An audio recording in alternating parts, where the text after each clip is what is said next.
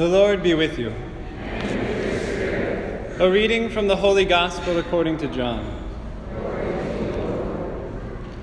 Jesus said to his disciples, As the Father loves me, so I also love you. Remain in my love. If you keep my commandments, you will remain in my love, just as I have kept my Father's commandments and remain in his love. I have told you this so that, you, so that my joy may be in you and your joy might be complete. This is my commandment love one another as I love you. No one has greater love than this to lay down one's life for one's friends. You are my friends if you do what I command you. I no longer call you slaves, because a slave does not know what his master is doing. I have called you friends because I have told you everything I have heard from my Father. It was not you who chose me, but I who chose you and appointed you to go and bear fruit that will remain, so that whatever you ask the Father in my name, he may give you. This I command you love one another. The Gospel of the Lord.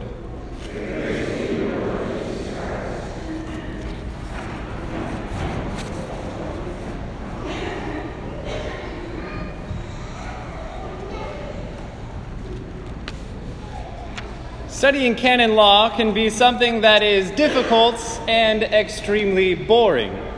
But thankfully, when I was in the seminary, we had a professor who was a priest who had a lot of experience, and he always made things extremely interesting, especially when it came to marriage law. He'd always come up with these crazy examples to slightly entertain us, but also make it very clear what he was trying to teach us. One of my favorite ones was this. He tells us so one day into your office walks Sundance and Moonbeam, fre- fresh off the fields of Woodstock, and they are in love. And they want to get married. L U V, love. They are ready for that commitment. Then he pauses and he says, As you watch them stare into each other's eyes longingly, all you can think of as a priest is, Wow, I'm not looking forward to seeing them in a year because this is not built on love, but affection. He made it very clear that true love is more than an emotion and it's more than a momentary affection for each other, but it has to go deeper if it's going to last forever. And so we don't want to talk about LUV love, we want to talk about true Christian charity, real love. You see, I think today we all understand that there's a crisis of faith. Families and children are leaving the faith by the droves. But in reality, I think it's deeper than that. While the faith is in a crisis, I think essentially it's a crisis of love. We don't remember what true love is. Our culture doesn't know what real love is like. And so we see that bleed into our faith life. You see, this LUV kind of emotional, affectionate sort of love is what we're raised on from children. We're told in America from our youngest years that if it doesn't make you feel good, if it doesn't make you happy, if you simply don't like it, well, get rid of it. Seek something else. Do what makes you happy. You do you kind of mentality. That's all great and wonderful when we're talking about pizza and pop and movies and the rest. But that's not great when we're talking about a relationship with God Almighty. Love means something more. Very often I've heard in my own priesthood, Father, I'm not emotionally satisfied because the music isn't upbeat enough, or I don't like the environment, or whatever it is. Or, Father, I don't like, I'm not intellectually satisfied because preaching isn't as what I would want it to be. I'm not morally satisfied because I don't like some of the commandments or laws that the church has. Just do whatever feels good, and we can abandon those. But if we understand a real idea of love, the kind of love that is spoken about in our readings today, we'll get a different message. See, that in this is love. Not that we have loved God, but that He loved us and sent His Son as expiation for our sins. And Jesus Christ said, As the Father loves me, so I also love you. Remain in my love. Well, I have three quick lessons about love for you from our readings today. First lesson about love it's not about you. The moment that love becomes selfish is the moment that love turns into lust or pride or vanity or one of the great sins. love by its nature essentially means that you lose yourself in another person. Sundance and Moonbeam are not going to have a lifelong sacramental marriage because they're losing themselves in their own idea of joy, their own idea of happiness, their own idea of pleasure, not in the service of another. We see this also in people who practice the Catholic faith. How often do we come and we say, I'm not being fed? This isn't what I want to get out of it. It's not, I'm not happy here. Well, the beauty of it is, is this is what our Lord Jesus Christ said. It was not you who chose me, but I who chose you. And St. John told us, it's not that we have loved God, but that He loved us. This takes a huge weight off us, of my brothers and sisters. Is even when you come here to Mass and you don't feel it, and you can think of all sorts of other things you'd rather do or need to do, but you come because He's God. And the one who created you out of nothing, out of love, pure love, desires your worship. And so it's not about how much we get out of it, but it's about offering Him what He deserves. And every time we offer up this sacrifice on the altar, it is a perfect act of worship of that God. That is the gift that you give to Him out of love, not thinking about yourself, thinking about the one who created you. It goes another step further. The second lesson about love you have to follow the rules. If you keep my commandments, you will remain in my love, just as I have kept my Father's commandments and remain in his love. If Sundance and Moonbeam really want to love each other, they can't share that love outside the marital commitment. Love then turns quickly into lust. Well, the same thing is true for us Catholics who practice our faith. In this day and age, it's easy to become a cafeteria Catholic, to pick and choose the things that we like, but then get rid of the things we don't and act like it's okay to not follow all the commandments. But our Lord Jesus Christ did not say, if you keep most of my commandments, you'll remain in my love. He said, if you keep them all. And yeah, this is going to challenge us. And yes, it's going to be difficult. And yes, it's going to ask of us a sacrifice.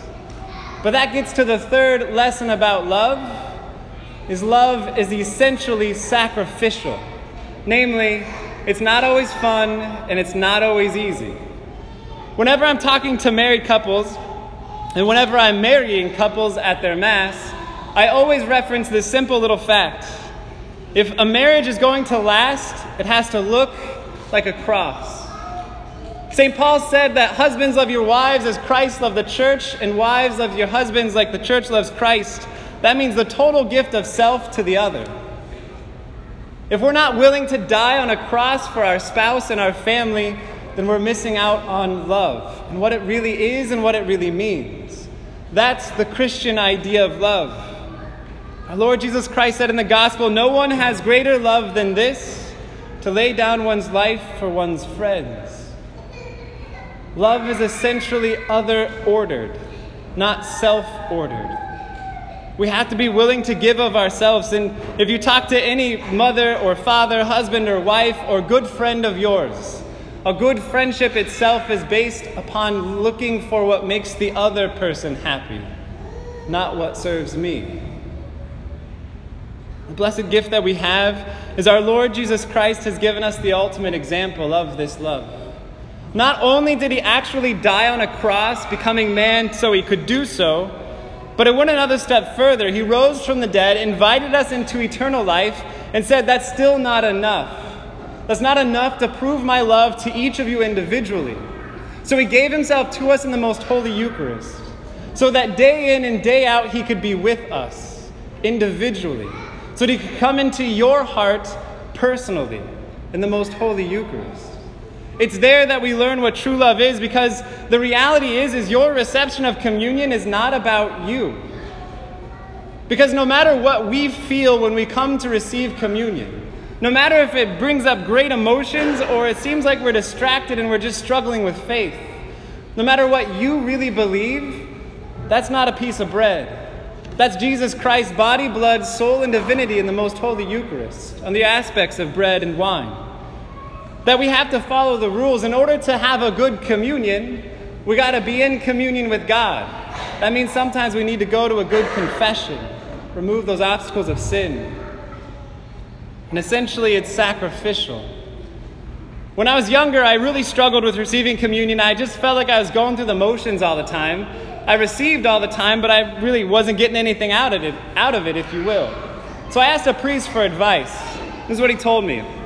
He just simply asked a question. He said, Well, how do you live the rest of your life?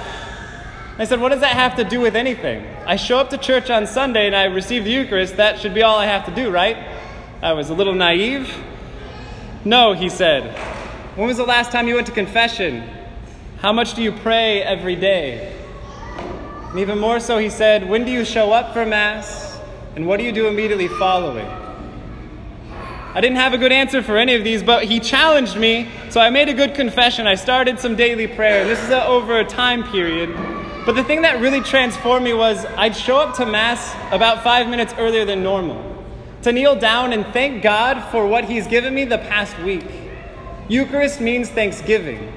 Order your life to Christ, who is the giver of all gifts, by coming to Mass thankful for something in your life. But what changed my heart even more was he challenged me to stay after Mass a few moments. When I was actually receiving communion, I found myself distracted. I was more concerned with who was in the church than who was in my heart. I was more entertained by watching everybody else receive communion that I didn't pay attention to who I had just received in communion.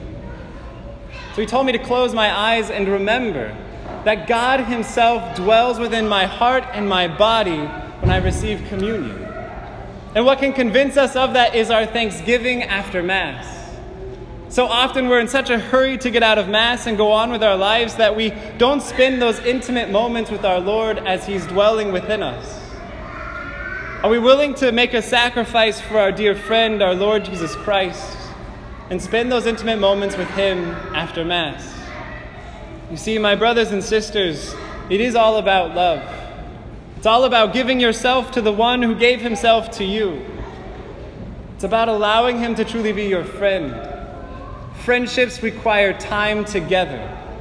The Eucharist is your most intimate moment with God on this side of death. Are we willing to give ourselves to our friend in the most holy Eucharist? Are we willing to make the sacrifices so that he can be our God so that he can be our friend. Brothers and sisters, your faith is all about love. May we truly learn from Christ real Christian love.